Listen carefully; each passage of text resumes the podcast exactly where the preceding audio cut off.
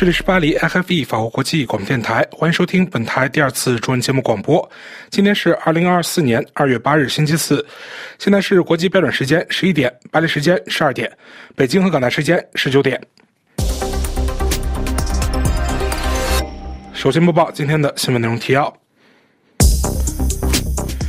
反制中国二月起片面启用新航道，台湾即日起停招赴中国旅游团。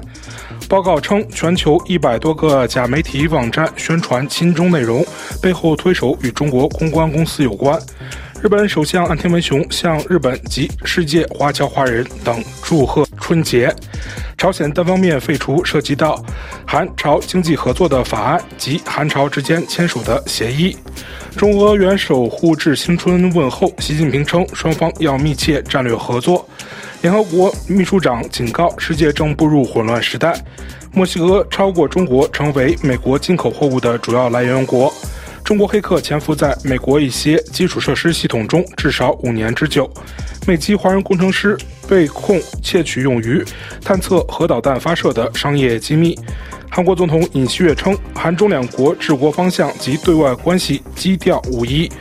韩国就俄罗斯驻朝大使涉朝核试验发言表示遗憾。七国集团贸易部长会议确认有必要加速世贸组织的改革。听众朋友们好，我是福林，下面请听今天新闻节目的详细内容。反制中国二月起片面启用新航道，台湾即日起停招赴中国旅游团。请听我台驻台北特约记者罗元绍为您带来的报道。中国二月一日起改变 M 五零三航路运行方式。由于 M 五零三接近海峡中线，加上中方启用两条西向东衔接航线，接近台湾飞往金门、马祖的航线，影响飞安。台湾是中方举动不友善，片面改变现状，经跨部会协商研议，决定对中国寄出反制。交通部观光署七日宣布，即日起停止招揽前往中国旅游团。五月底前已成团的团体可按计划前往中国旅游，但六月一日起将无限期停团。交通部长王国才今天表示，如果中方开放团客过来，也不再有其他一系列动作，紧速与台湾沟通 M 五零三航路。台湾得到回应后，会对相关政策做后续检讨。各界原本期待两岸逐渐恢复旅游往来。交通部原本规划三月一日开放组团赴中国大陆旅游，无奈北京方面接连在台湾大选后动作频频，既策动诺鲁与台湾断交，还对台湾友邦瓜地马拉喊话，要求对方在一中原则下做出正确决断。中国片面改变 M 五零三航路，对两岸关系冲击尤其大。根据中央社国防安全研究院副执行长李延胜中将在近日的国安简报表示，中共取消 M 五零三航线偏置措施，使得这条航路将更贴近台湾的空域。若民航机以天候不好为由，会越来越靠近海峡中线，共机已经常越过海峡中线骚扰，到时候台海空域将有民航机与军机混在一起，情况将更为复杂。尤其当战斗机与民航机在雷达上光点重叠时，增添判断的难度。台湾将面临温水煮青蛙的威胁。法广特约记者罗院少台北报道。报告指，全球一百多个假媒体网站宣传亲中内容，背后推手与中国公关公司有关。今天，由台记者夏荣为您带来的报道。路透社报道称，数字监察机构公民实验室发现，在欧洲、亚洲和拉丁美洲，有一百多家伪装成当地新闻机构的网站，努力宣传亲中内容，而背后的推手则与一家中国公关公司有关。据总部位于多伦多的该组织的研究员菲塔雷利在报告中指出，虽然迄今为止这些网站曝光率微乎其微，但由于这些网站迅速增加并适应当地语言和内容，因此被当地媒体和目标受众无意中放大宣传的效果的风险也随之增加。这些网站的内容在阴谋论和攻击北京批评者的文章之间摇摆不定，阴谋。论通常是关于美国或其盟国的，好比一篇指责美国科学家泄露新冠病毒的文章。公民实验室称，该活动始于二零二零年中期，并将该网络追溯到公关公司深圳海脉云享传媒有限公司。路透社说，公民实验室是在韩国和意大利出现越来越多这些假媒体网站后，开始深入调查。此前，韩国情报院旗下的国家网络安全中心去年十一月报告曾指出，十八个假媒体网站，当时就指这些网站与中国的海脉云享传媒公司有关。举例来说，看起来完全像意大利当地的新闻媒体《罗马日报》网站，其主页文章有意大利总理的政治挑战、北翼省份的热气球季、新书出版信息等，但主页。一隅有个新闻稿栏目，点选后就能够看见一连串中国官媒的文章，例如中国对全球经济复苏的贡献、中国如何推动科技创新等等。经路透社披露后，罗马日报网站现已无法连上。另外，公民实验室发现这类假媒体网站上的文章，大部分来自一个名为 Times Newswire 的新闻稿推送服务。路透社指出，世界各地掌握权势的人和一些政府都试图操纵舆论。通过网络活动增加影响力的策略越来越多。专家指出，中国、俄罗斯、伊朗是这类假新闻、真宣传行动的最大来源。日本首相岸田文雄向日本及世界华侨华人等祝贺春节。请有台驻东京特记者楚良一为大家的报道。日本首相岸田文雄向华侨华人等贺春节。二零二四年二月八日，日本内阁总理大臣岸田文雄在日本首相官邸网页上。发表春节贺词，用日文、中文简体、中文繁体及英文向在日本生活工作的华侨华人和世界有过春节习惯的人们致以甲辰龙年的春节祝贺。岸田首相的春节贺词内容如下。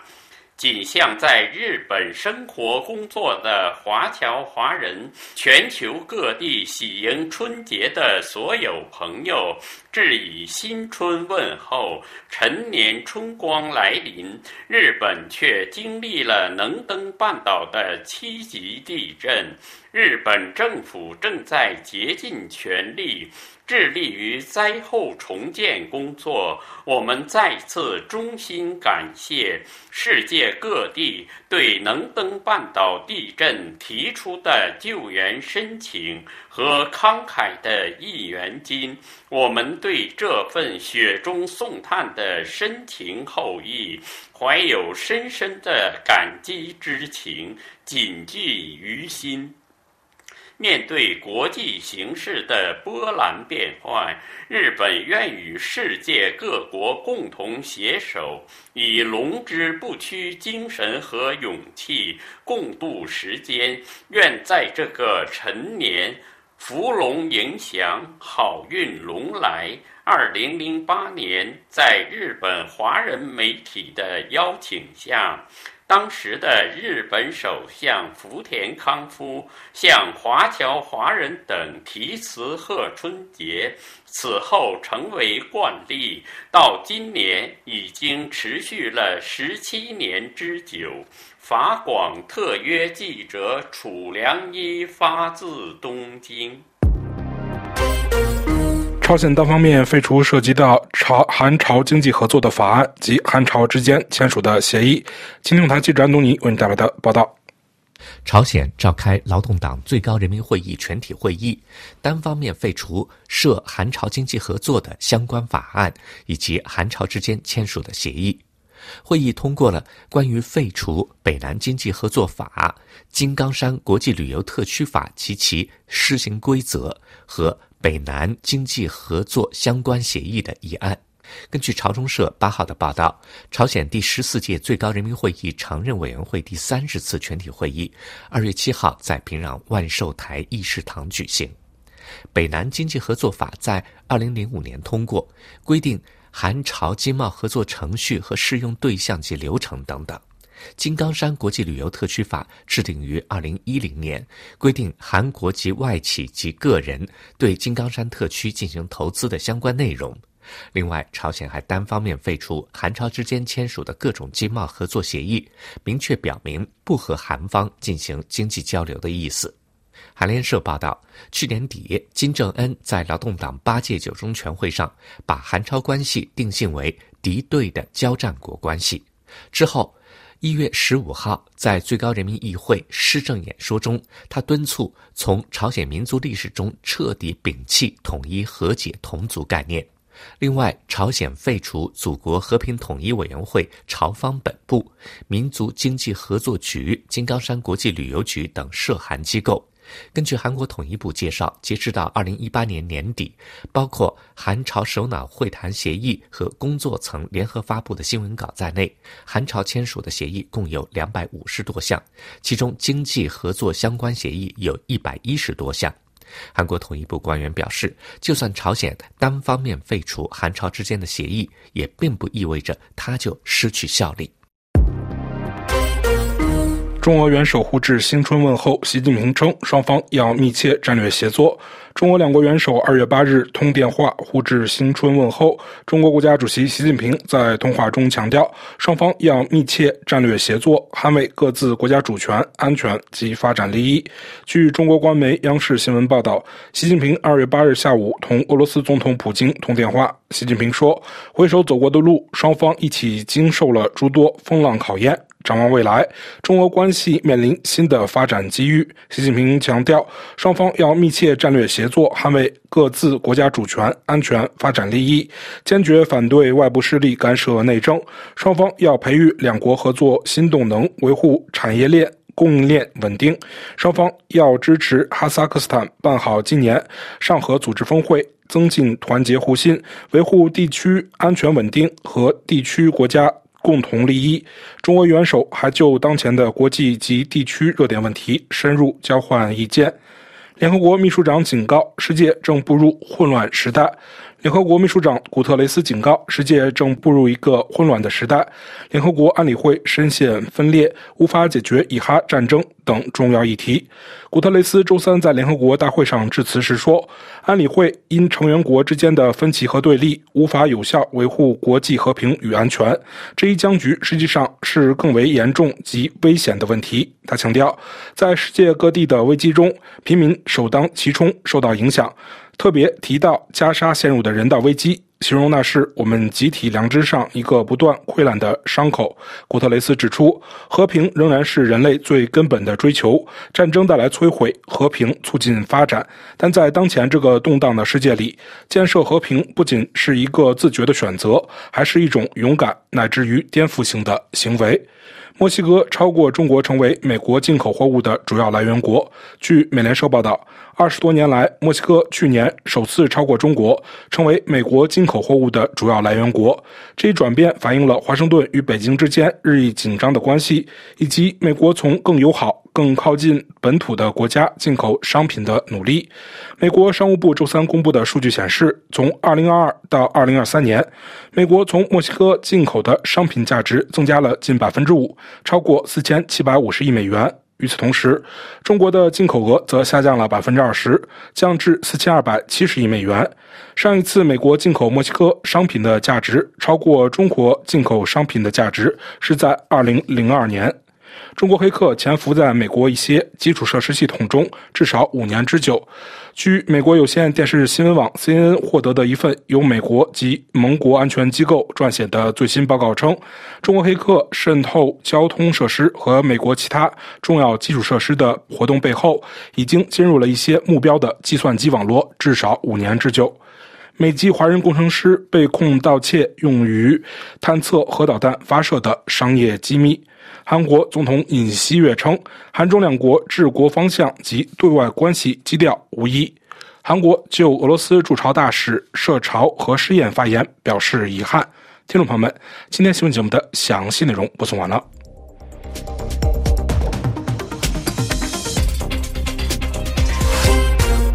这里是 HFP 法国国际广播电台，接下来是由夏荣为您带来的今日要闻解说。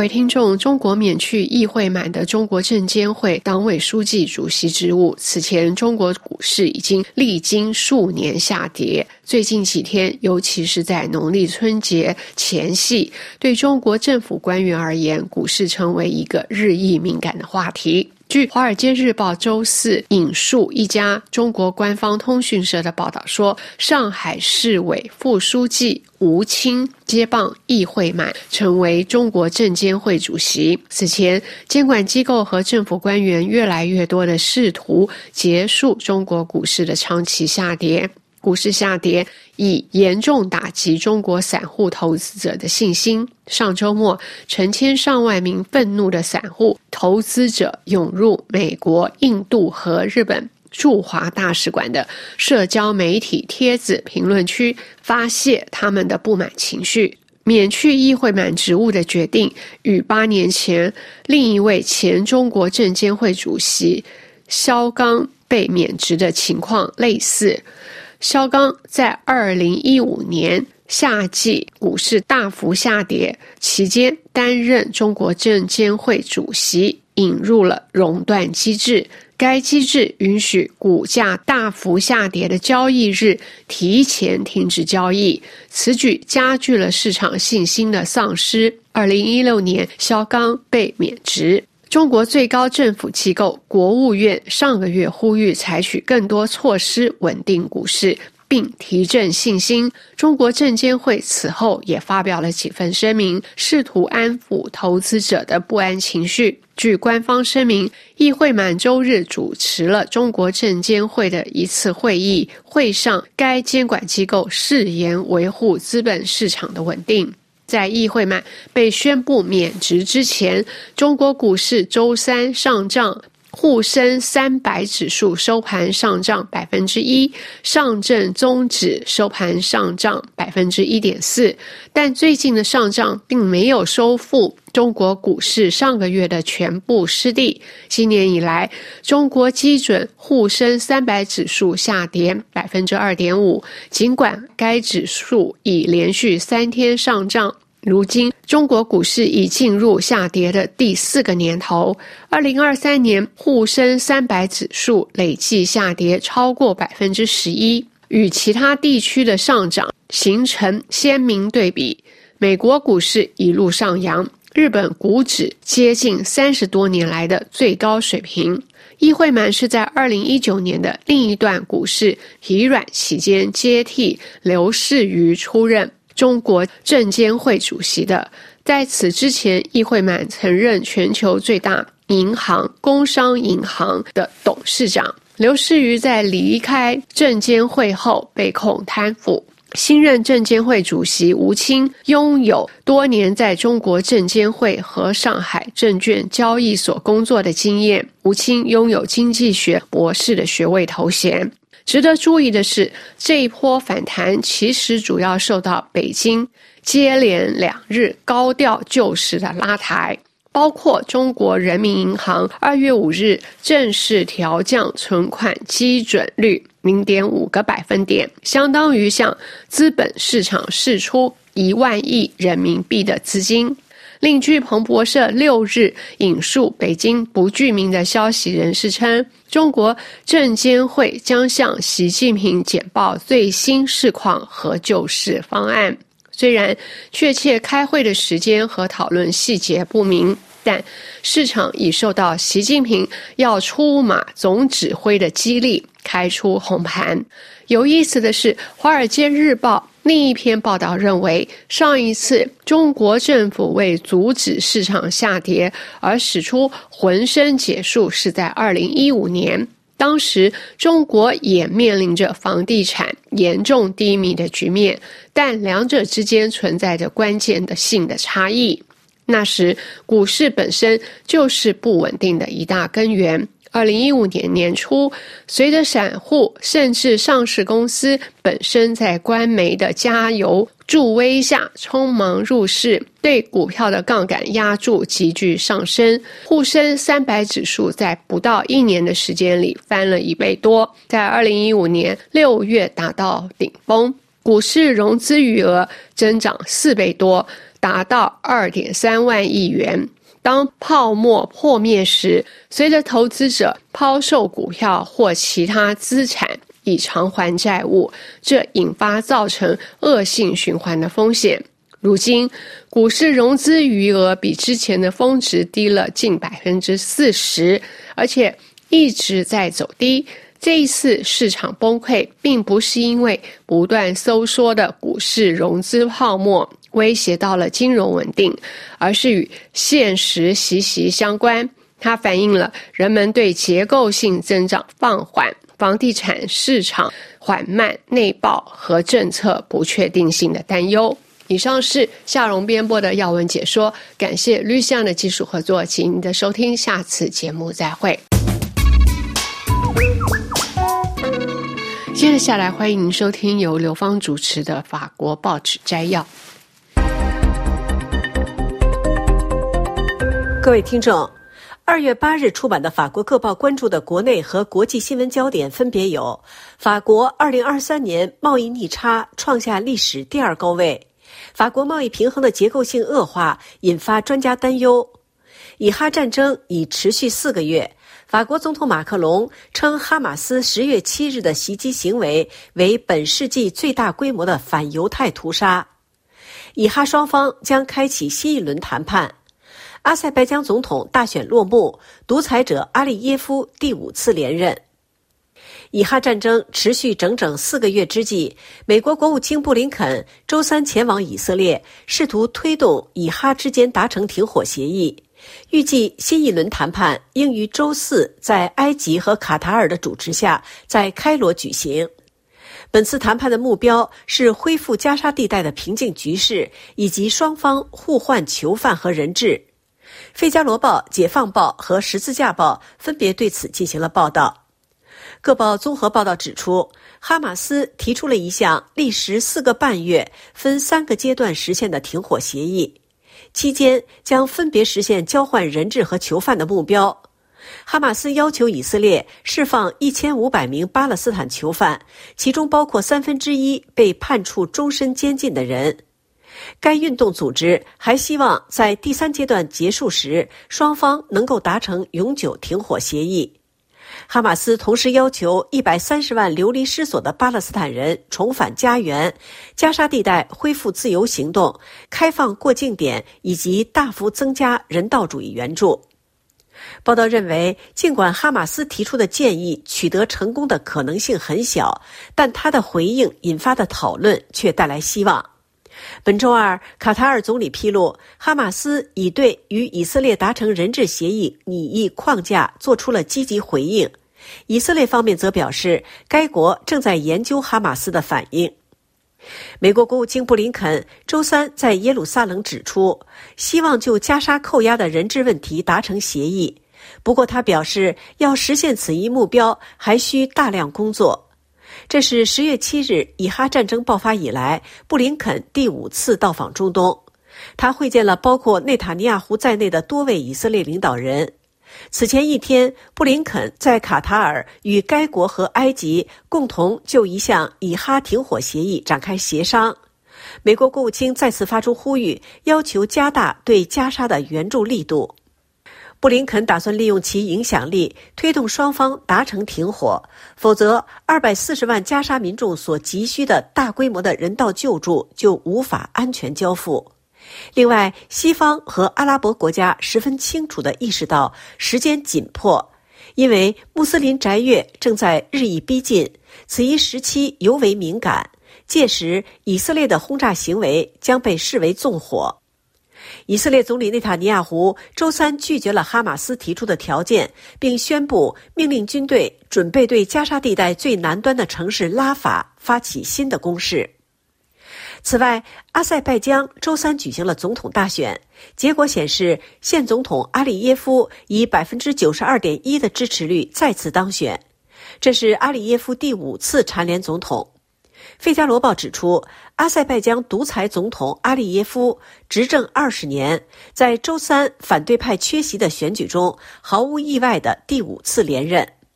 受到多年镇压的反对党抵制了这次被称为闹剧的选举。阿里耶夫因其在2023年9月对纳格尔诺卡拉巴赫的亚美尼亚分裂分子采取的军事行动取得胜利而倍感自豪。这场胜利结束了以两场战争为标志的持续了三十年的分裂状态。作为前苏联的一个共和国，阿塞拜疆在人权状况排行榜中常常位列最差的国家行列。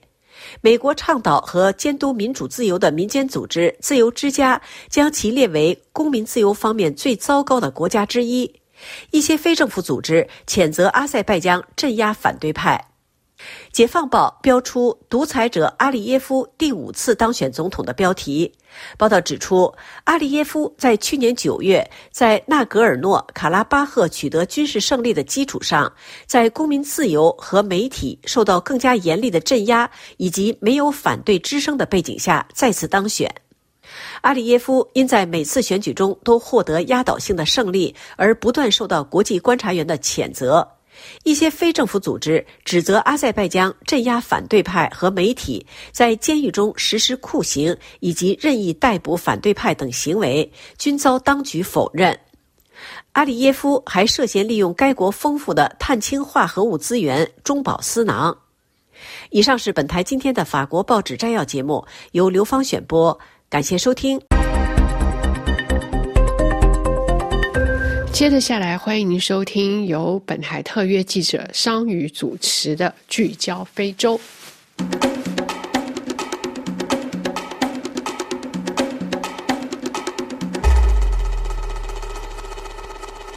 各位听众，大家好。在过去的一周，已经存在近半个世纪的西非经济共同体失去了三个创始成员国，即马里、尼日尔和布基纳法索。一月二十八号，这三个相继发生军事政变的国家发表联合声明，宣布了退群决定。三国军头在声明中指出，西非经济共同体在外国势力的影响下背叛了其创始原则，已成为对成员国及其人民的威胁。声明宣称，西非经共体已经背离了创始人的理想和泛非主义。西非经共体没有向面临恐怖主义威胁的国家提供必要的援助。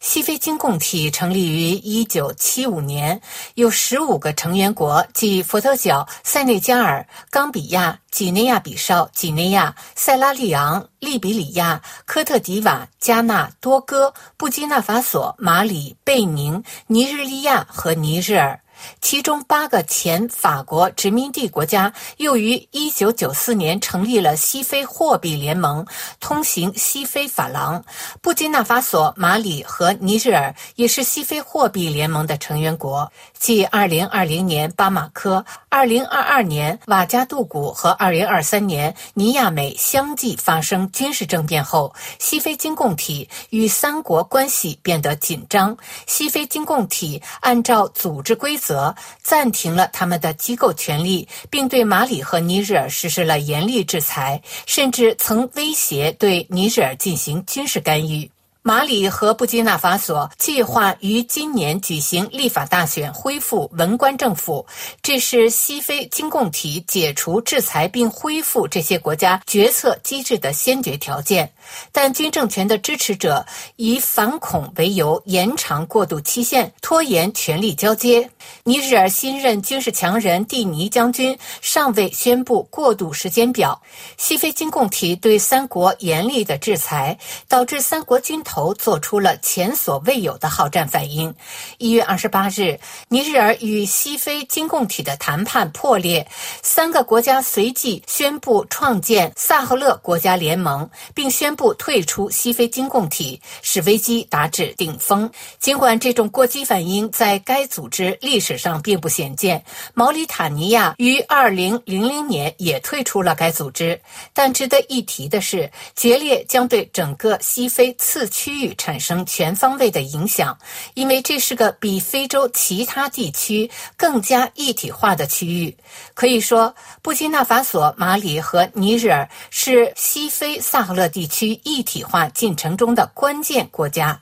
非洲对话杂志近日刊登一篇长文，探讨三国退群对该次区域的影响。文章指出，这三个国家退群的主要政治后果之一是削弱了反恐合作，使某些成员国之间已经脆弱的合作关系雪上加霜，势必给区域安全带来极大损害。这几乎是一个自相矛盾的处境，因为正是恐怖主义扩张造成了这三个。国家与西非经共体之间的不和，这也是军头指责文官政府反恐无能、发动政变的理由。然而，恐怖主义像癌症一样，正在无情地侵蚀整个次区域。反恐斗争至少在区域层面已经失败，军政权并没有改变这一局面。除了西非反恐区域合作倒退之外，这三个国家退群的另一个政治影响是一些国家与。三个分裂国家之间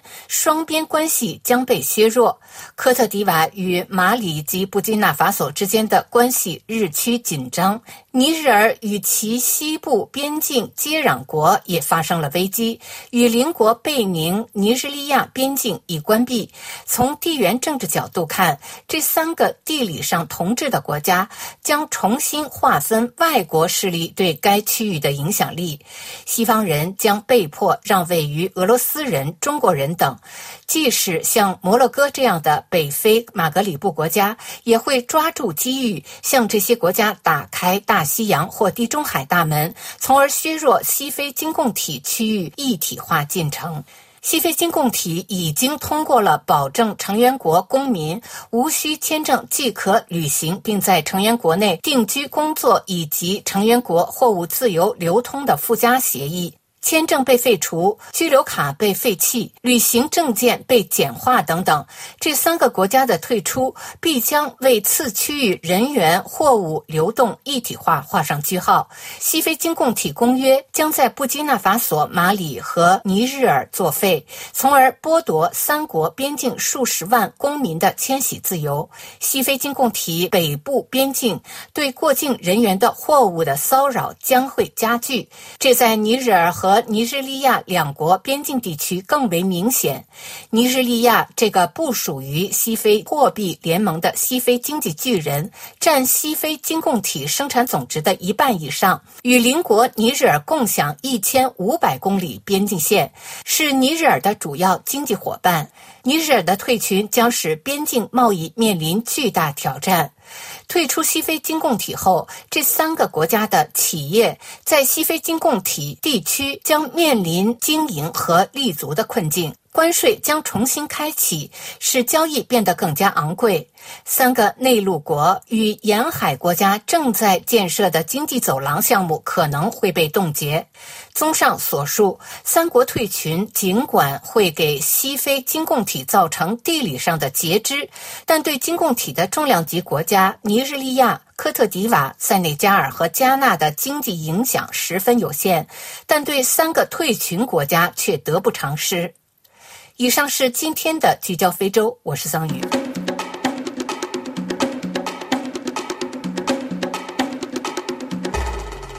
现在进入本台后半段的节目，我们首先为您播出的是由杨梅主持的环境快讯。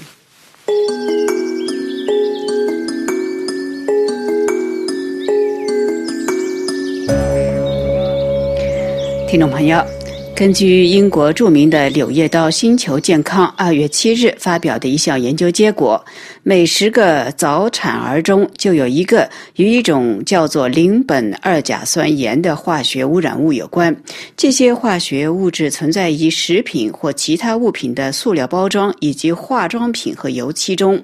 这项研究是由美国纽约大学的科学家团队完成的。研究人员分析了美国五千多名孕妇尿液中的邻苯。苯二甲酸盐的含量，发现邻苯二甲酸盐含量最高的百分之十的受调查妇女，比邻苯二甲酸盐含量最低的百分之十的妇女的早产的风险高出百分之五十，而婴儿早产就会导致健康问题，由此而延伸的医疗以及社会成本远远高于人们的想象。就美国社会而言，其代价被评估为在十六亿至八十一亿美元之间。虽然这项研究是在美国进进行的。但是研究者认为，由于邻苯二甲酸盐在全世界各国无处不在，因此在绝大多数国家，应该有百分之五至百分之十的早产婴儿可能有这些化学污染物有关。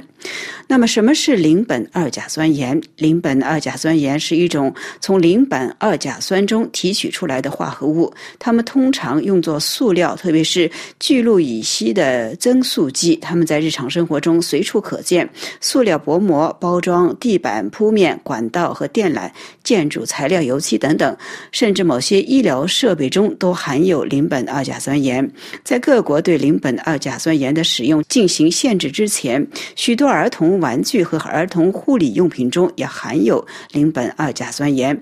邻苯二甲酸盐还被作为固定剂被添加至许多化妆品中，例如指甲油、发胶、香水等产品中都含有这种污染物。那么，人们是通过何种方式吸入这些有害的化学物质的？最通常的方式就是通过食品包装，因为包装物上的这些化学物质会渗透到食品中，尤其是当人们将食品与包装一同直接放在微波炉中加热，这就更加容易使包装中的化学污染物化解到食品中，最终进入人体内。这也是为什么经常吃外卖的人受污染的程度远远高于在家中就餐的人们。事实上，类似的研究早已为为人所知。加拿大蒙特利尔心脏病学院的专家2021年就引述研究指出，调查参与者尿液中的邻苯二甲酸盐的含量，往往取决于他们前一天是否在外面还是在家中用餐。外出就餐者第二天尿液中的邻苯二甲酸盐的含量，比在家中就餐者平均高出百分之三十五。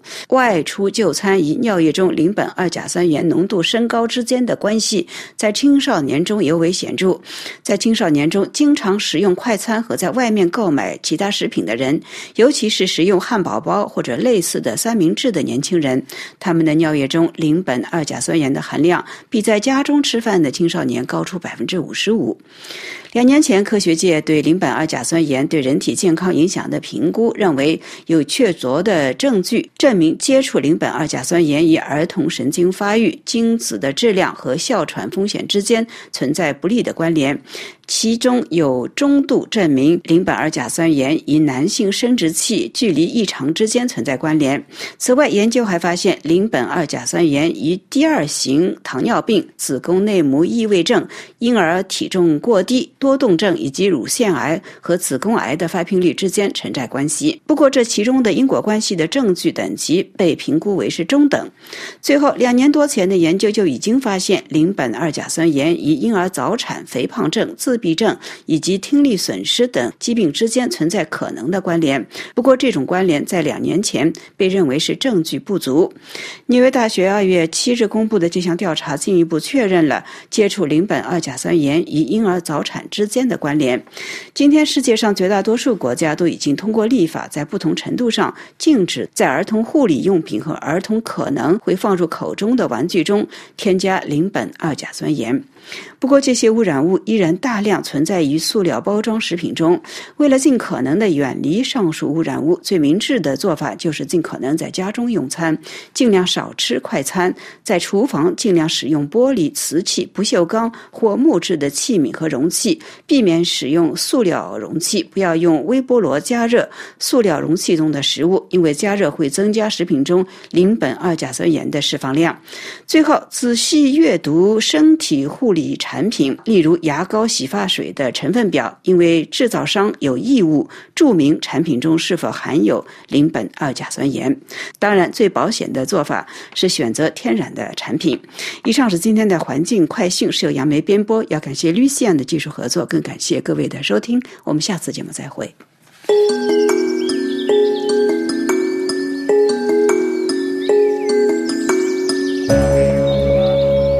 接着下来，欢迎您收听由珍妮特主持的《中华世界》。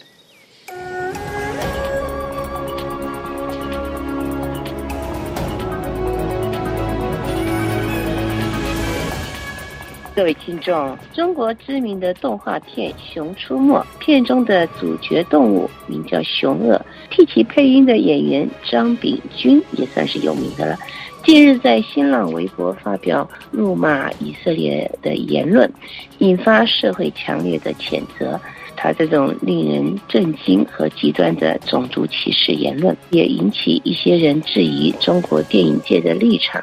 有中国微博甚至掀起讨论侮辱不看的这个极端言论的风潮。本次中华世界发光为大家请到，也是中央电影学院电影人的六四参与者王龙蒙先生，从这起中国人犯下国际上种族歧视言论的行径有所反应，并谈论他个人对中国电影与六四民主精神渐行渐远的观察。与国际社会及其他国家的民主运动的互动。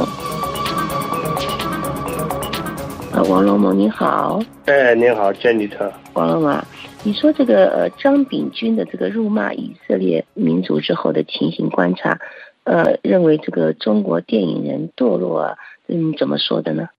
对我基本上这么看的，就是从一九四九年之后，中国的电影一直走下坡路。完完了，一直到了八十年代，从一批比较有志向的青年电影人，比如说当时的张艺谋、陈凯歌们，他们这一批人开始走向世界，中国的电影有这个一个回光返照，就好像有点看头的这么一个历史阶段就出现了。但是呢，他们整个随着共产党的对思想控制加深以后，他们这个电影走的下坡路就是越来越快，越来越快，这就刹不住脚了。一直到出了这个《熊出没》的这个熊二的配音演员，这个张炳军，这就成为一个他的一个重大的一个象征。这个中国的电影彻底堕落了，中国的电影人彻底没救了。这事情呢，要从二零二三年的十月七日开始。第一，哈马斯在那天屠杀了一千多以色列人，举世震惊啊！我们大家都当时被这件事震惊了。先不说我们的立场，这个屠杀就首先一个是反人类的、不人道的。那紧接着不久，张炳军的新浪微博一个叫巴比松 M L 的博主下就开始留言。他自称是这个电影公司华强方特深圳动漫有限公司总经理助理，而且是《熊出没》的熊二的配音演员。他同时也是配音导演，所以说呢，他这个位置还是很重要的。而且我觉得他发出了这种赤裸裸的、非常血腥的对犹太人的那种污蔑，还有反人类的那极端言论。他不仅违背了我们的风俗良知，实际上他也同时违背了中国自己的法律嘛。那中国自己的法律上也是严禁种族歧视的，严禁这种种族侮辱的。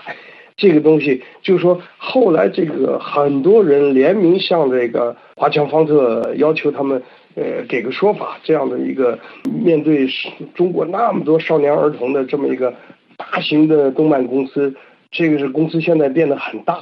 而且这个人呢。在这个公司里面又有如此重要的位置，你面对的未来的教育，面对未来孩子的成长，你们怎么能这样进行仇恨教育、血腥教育呢？如果大家想看看，就是打开那个新浪微博，这个一月二十来号的，已经找到那个巴比松 M L 那个呃留言，就能看到这个，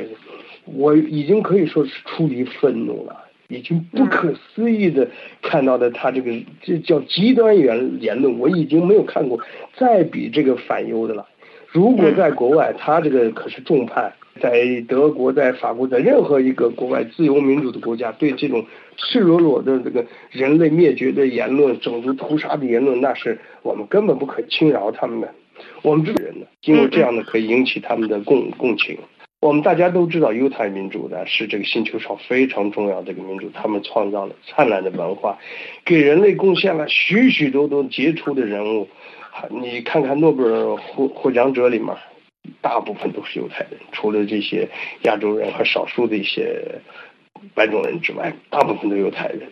但是他们也同时被这个世界所厌弃。二战中的。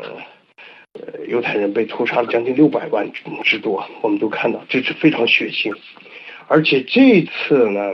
他们特意这个张炳军提到了一个重要的一个点，这个点是犹太民众不可触碰的伤口，就是希特勒为了呃获得战争的军费，他们把那个死去的犹太人的牙金牙珠拔下来，把他们的戒指全部融了，再换成钱来买卖军火。但是他们最灭绝人性的是，是把犹太人那个烧成骨灰，拿灰来制造肥皂。而这个张炳军的留言里面，他那些疯狂的拥蹦们，居然提到了这一点。我说，如果我是个犹太人，看到了这个，我会火冒三丈，我就恨不得真是把他活生生的剥了皮。要看看出他的血是不是红的，心是不是肉长的。你是不是寄了一封信给这个以色列的大使馆？你说一下这情况。是，呃，给首相了，不仅仅是大使馆。我我们这两天呢，因为很多朋友跟我一样义愤填膺，完了我们就有很多人聚在了，自动聚在一起说，怎么样不能让这种样的灭绝人性的导演还有配音演员。这样的肆无忌惮的还喊出来不辱华，我们还反而不看了，就是不侮辱犹太人，我们还不去电影院看这个电影呢。在中国，大概呃有百分之九十多的人拥护这个，就这个不辱不看这么一个号召，让我非常震惊。你这个不辱不看是什么东西啊？你解释一下。不辱不看呢，就是一种突破人类良心道德底线的这种狂吠。他就是因为这个电影被大家开始议论，尤其这些人的这个品行被大家开始批评的时候，很多毛粉们、小五毛们、红粉们居然喊出了，就是因为你们在谈这个事儿，因为他辱了犹太人，所以说我们才要去看。变成了他们一个突破人的良心底线的一个要看这个电影的借口，也就是说，你们原来不说这个事儿，我们反而不看了；你们说了，我们就更加极端的反忧了。所以说，这样的在基本上就是对公众道德底线的一种践踏呀。完了，我们就在各地寻找到的志同道合的朋友，给那个以色列政府驻各地的使馆发了信。最后的是昨天。呃，以色列总理的一个回信我们收到了，他们说他们看到了这个消息，也收到了这封信，他们正在商量，正在看看怎么去办。另外，这个我想着借此这个机会，想说今天这样的灭绝人性的这种种族言论是果，什么是因呢？这要从中国的电影的崛起跟堕落开始，而这些人呢，我必须要谈一下。从这个一开始的张艺谋，呃，拍的《红高粱》开始得了柏林奖，再到了他拍的《活着》，在戛纳电影节也得了奖，但是呢，在中国被禁了，呃，再到了陈凯歌的《霸王别姬》，这时候出现了一批呃具有这个良好势头的，似乎对历史、对人性有反思的这种片子和导演。可是无奈呀，无奈，中国的历史就跟我们中国现在的这个政治上的现状一样，这共产党呢，他独裁，他一直把握着这个权力，不人别人分享。完了，在电影上面就控制的更严，因为他们知道电影是个非常重要的阵地，就是从这个三十年代上海的左翼运动，他们就开始关注电影，一直到毛泽东的夫人江青的不是还是个电影演员嘛？就说电影这个地方，它承载着一个历史文化思想传播的一个功能，而中国的电影从这个时候开始。渐渐的开始，好像应该走向了一种健康发展的道路，但是非常遗憾的是，当共产党用金钱、用美色来这个腐蚀、拉拢这个像张艺谋、陈凯歌他们这样的导演的时候，他们自甘堕落了。堕落到前几天，我看到了中国新一届的什么电影协会选出了那个新的主席陈道明，陈道明是我们师兄啊。算是中戏一个非常有名的，曾经为六四说过良心话的中央电视台的播音员，就是他太太杜宪，而他现在高居殿堂之上，利用电影做着这个为专制涂脂抹粉的事情。这时候我不得不提一下，有这么一两个有良心人的电影，在这种万般无奈的情况下，还在顽强的去试图呼喊着人类的良心的回声，试图把中国的苦难。的根源找出来，比方说那个我大师兄那个姜文曾经拍过一个让子弹飞又好又叫座的电影。当时王沪宁去看了这个片子，看完了十五分钟，他就只看了十五分钟，皱着眉头就说：“这样的片子在中国也能放，那中国就完了。”像这样的一个非常好的片子，希望大家将来有可能看看，因为它里面的寓意非常深刻。后来呢，又出现了你像这个最近是你好李浩南呢，就是这些比较新的年轻的一些导演，还有上海一个女导演拍的《奔跑好吧女孩》，就是这样的片子。让我们还保留了一点点的希望，但大部分就像张艺谋、陈凯歌、吴京这这样的大小战狼，尤其张艺谋现在成了战狼的头狼，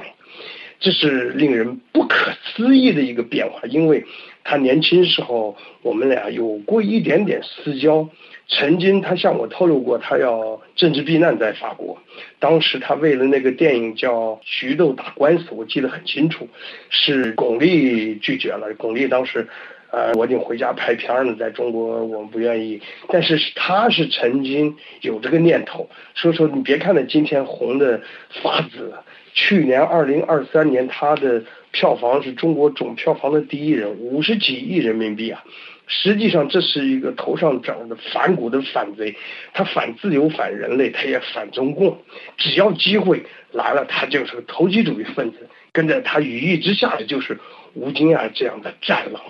陈凯歌这个这样的战狼。现在出了个张炳军这样的小战狼。实际上，张炳军他也不是什么大战狼。他就是个小战狼，他看着大家都在狂吠，他自己也得找点感觉，也得给这个呃这个习近平贴点脸。嗯，好，那么呃，您对这个中国电影未来有什么期待？我想目前的期待是不可能有好的电影再出世了。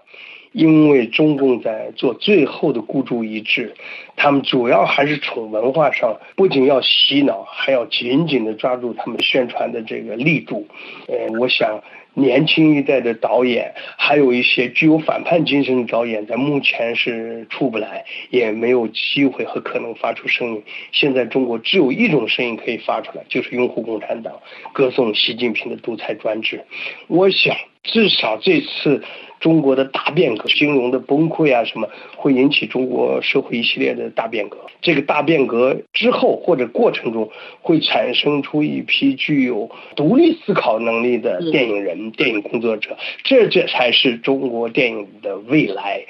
就像南韩民主化之后，我们对权力、对人性、对社会制度深深的检讨跟批判，才滋生出他们辉煌的电影产业，而中国。我也会经历这一段，只不过是什么时候咱不知道。我和我的朋友们期待着。各位听众，本次中华世界感谢也是中央电影学院电影人的及六四参与者的王龙蒙，为大家从动画片《熊出没》配音张炳军的歧视以色列民族言论，到他与国际社会民族人士的互动。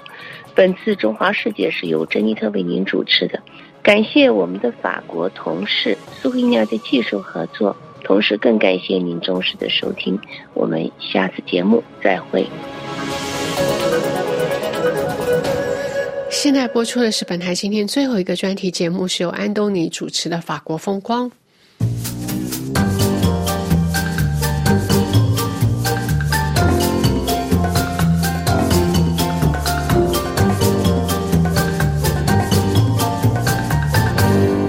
各位好，我是安东尼，欢迎收听《法国风光》。法国国民议会所在地波旁宫是一座有两百六十多年历史的建筑，它坐落在塞纳河南岸，是一七二二年为路易十四的女儿波旁公爵夫人建的。那谁又是波旁公爵夫人呢？她是弗朗索瓦斯·玛丽·德·波旁，是法兰西国王路易十四和情妇蒙特斯潘夫人的小女儿。一六七七年出生在曼特农城堡。小的时候，她偶尔会被带到凡尔赛宫去看望她的父母。可是，她的母亲最终被赶出了宫廷。于是，他和弟弟图鲁兹伯爵路易亚历山大德波旁在别人的监护下成长。一六八一年十一月二十二号，四岁半的弗朗索瓦斯玛丽被路易十四正式的承认了，授予布鲁瓦小姐的头衔。一六九二年，弗朗索瓦斯·玛丽和路易十四的侄子沙特尔公爵菲利普结婚。私生女和名正言顺的王室血统之间的联姻关系，让菲利普的母亲伊丽莎白·夏洛特很不高兴。大家都知道，她对她丈夫的哥哥的私生女有偏见。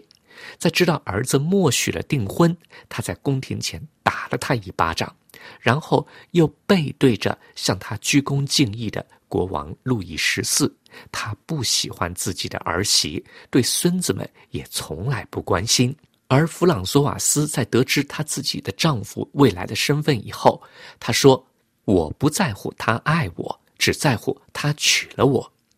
因为她的丈夫是一位国王的亲孙子。”弗朗索瓦斯获得了法兰西孙女的头衔，并被称为殿下。他们的结婚仪式结束以后，凡尔赛宫静厅举行了一场宴会，所有的王子和公主都参加了宴会。弗朗索瓦斯·玛丽从父亲路易十四那里得到了两百多万里夫的嫁妆，是他的姐姐路易斯的两倍。另外，新婚夫妇旅行、住宿和国王共进晚餐，有权在国王面前坐在扶手椅上。作为新婚的沙特尔公爵夫人，弗朗索瓦斯·玛丽的地位仅次于勃艮第公爵夫人玛利亚·阿德莱德和她自己的婆婆奥尔良公爵夫人伊丽莎白·夏洛特。在1710年左右，她丈夫的朋友傲气的圣西门公爵写了一段关于她的文字。文字写道：“她的容貌、她的喉咙、她的手臂，都是让人钦佩的。她的嘴还可以。”牙齿嘛，很漂亮，有点长。她的两颊太宽，太下垂。睫毛很漂亮，栗色的头发很整齐，头发很少。她没有驼背，也没有畸形，一边比另外一边大，这使她走路走歪了。她的婆婆在她的回忆录中写道：“所有的侍女都让她相信，她嫁给我的儿子是我的荣耀。”他对自己的出生和兄弟姐妹的出生是那样的自负，他不会听到任何反对他们的话，他不会看到婚生子女和非婚生子女之间的任何区别。一七零一年，她的丈夫在父亲去世以后成为新的奥尔良公爵，并且继承了父亲的财产。弗朗索瓦斯成为新的奥尔良公爵夫人，获得了比婆婆还要高的地位。仅次于勃艮第公爵夫人。一七一五年，他的父亲路易十四去世，五岁的王太子继承曾祖父，成为法国国王路易十五。弗朗索瓦斯的哥哥曼恩公爵和她的丈夫阿尔良公爵菲利普二世之间的关系紧张，因为在新国王年纪小的时候，他们俩之间有一个可能会被任命为摄政王。巴黎议会最后做出了有利于她丈夫的裁决。作为法国事实上的统治者的妻子，弗朗索瓦斯成为了这个王国最重要的女人。在摄政期间，她丈夫把她的年度津贴增加到了四十万里弗。一七五六年，路易十五把波旁宫出售给了公爵夫人的孙子路易五世。约瑟夫·德·波旁，也就是孔代亲王，在法国大革命期间，波旁宫被收归国有。从1798年起，五百人的会议都在这儿开。波旁王朝复辟时期，孔代亲王从流亡地返回，收回了产业，把波旁宫的大部分出租给了下议院。1827年，孔代亲王的继承人把这座宫殿。以五百二十五万法郎的价格出售了。好了，各位，以上听到的是今天的法国风光，由安东尼编辑主持，感谢收听。